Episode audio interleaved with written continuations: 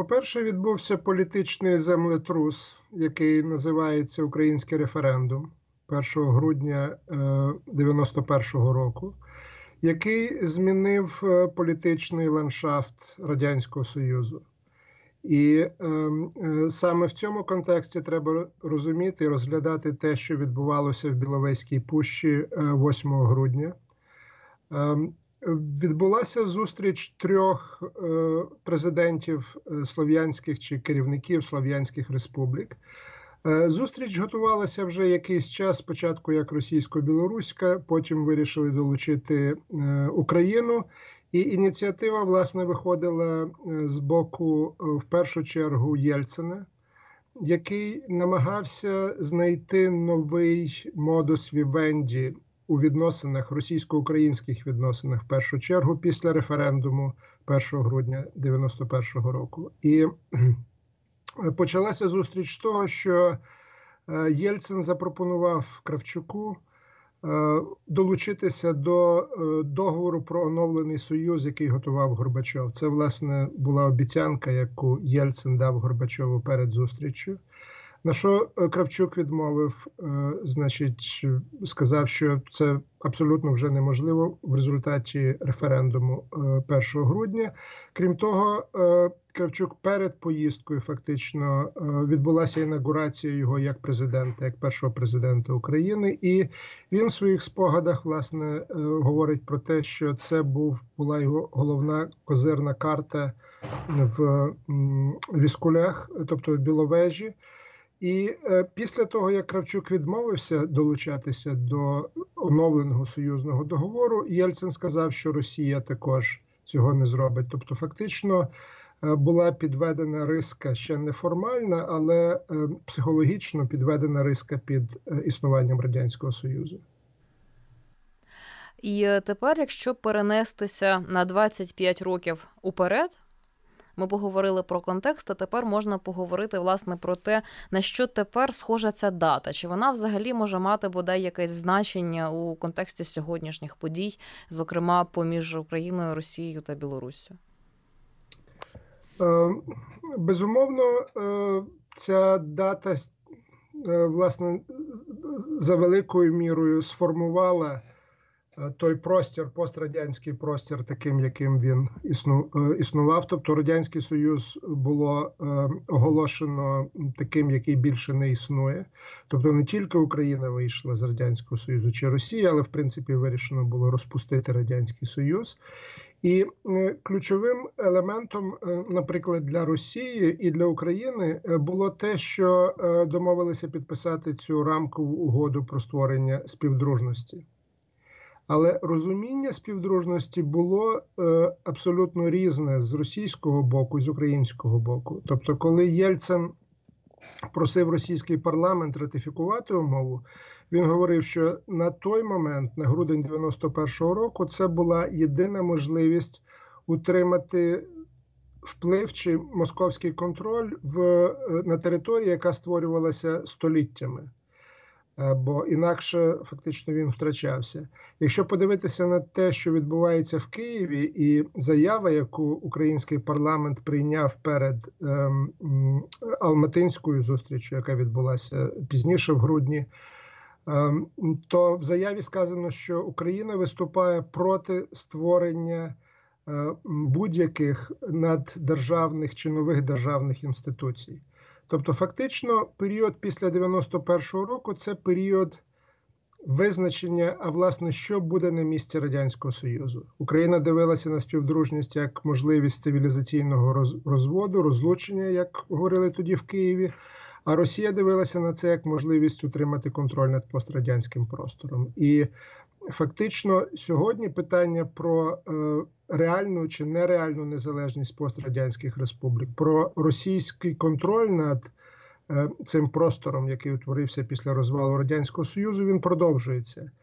Тільки в грудні 91-го року. Е, через багато обставин, включно через абсолютно таку талановиту е, дипломатичну поставу і роботу е, президента Кравчука вдалося фактично це ем, розв'язати без, е, без конфлікту, без збройного конфлікту. Сьогодні те саме питання, але поставлено в іншій площині вирішується за допомогою зброї.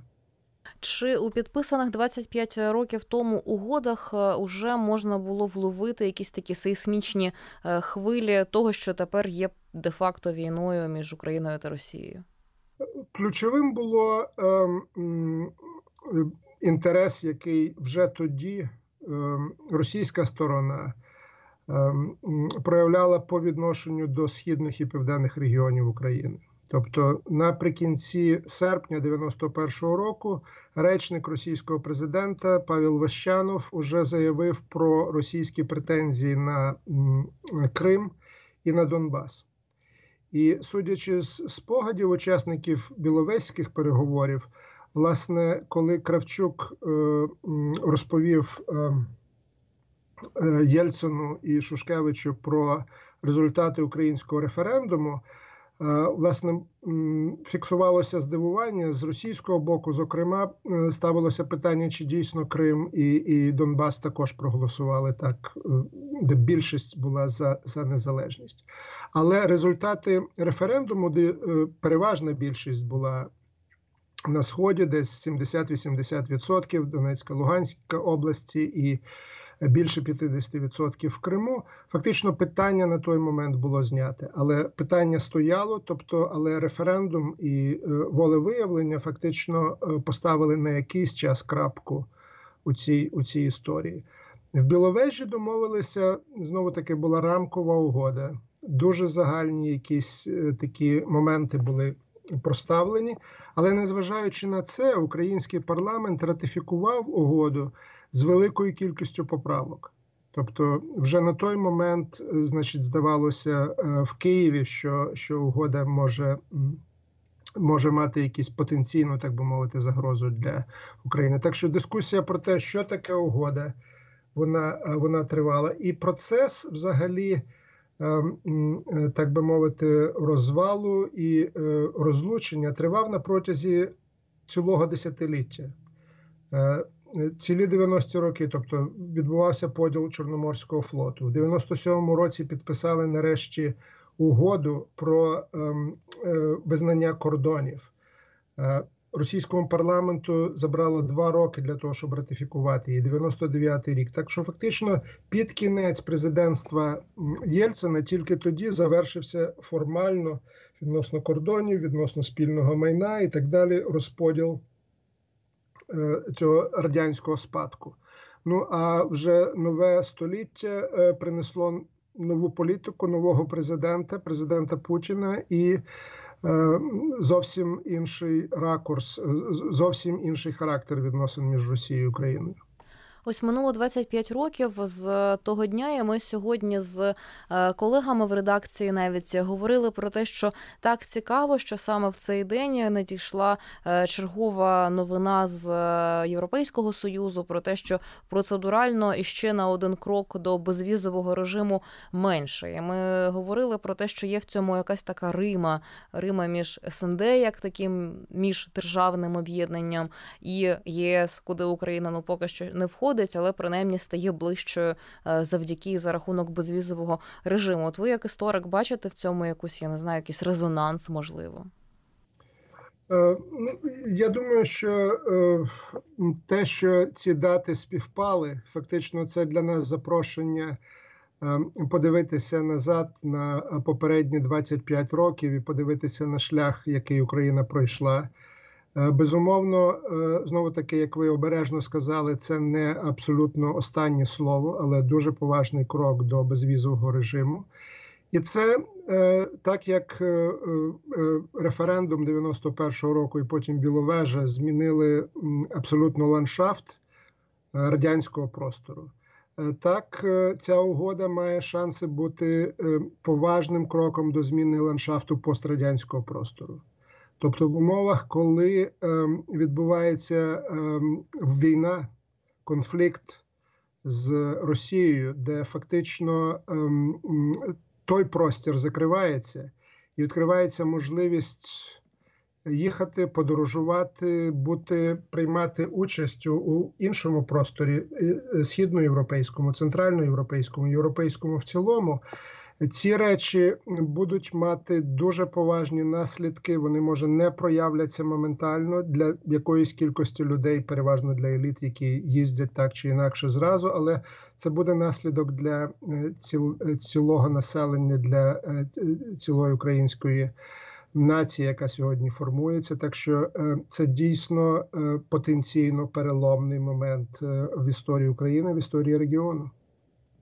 Ми говоримо про і говорили вище, от в нашій розмові про стосунки Україна, Росія, Білорусь в якомусь такому горизонті 25 років. Але який правильний, якщо так можна сказати, горизонт для розуміння того, що відбувається між Україною та Росією, наприклад, це історія лише пострадянська. Якщо радянська, то наскільки глибоко потрібно копати? Те, що відбувається між Україною і Росією, це контекст е, принаймні останніх ста років. Е, це контекст розвалу європейських імперій, багатонаціональних держав. Процес, який почався з Першою світовою війною. Тоді розпалися е, Австро-Угорщина, ем, Османська імперія і пізніше е, втратили свої колонії Британія, Франція, Португалія і Радянський Союз опинився останньою такою державою, яка успадкувала територію, традиції імперії, і е, е, він формально розвалився в 91-му році. Але ми сьогодні бачимо, що так як з іншими імперіями, ці речі дуже рідко відбуваються в результаті підписання одного договору чи на протязі якогось місяця чи року. Тобто це довготривалі процеси. Процес розвалу Османської імперії тривав кілька століть. І, на жаль, власне, процес е, дезінтеграції того, що колись було Російською імперією, також е, триває. І, на жаль, е, триває немирно, тобто він не був мирним з самого початку. Тобто, скажімо, війна в Чечні це одна з ознак якраз цього е, е, розпаду імперії. Сьогодні він вийшов на новий на новий і набагато більш небезпечний рівень. Так що е, це, це той більш широкий історичний горизонт, в якому варто дивитися на відносини України з Росією, чи відносини, скажімо, того самого Узбекистану, чи Чечні, чи Татарстану.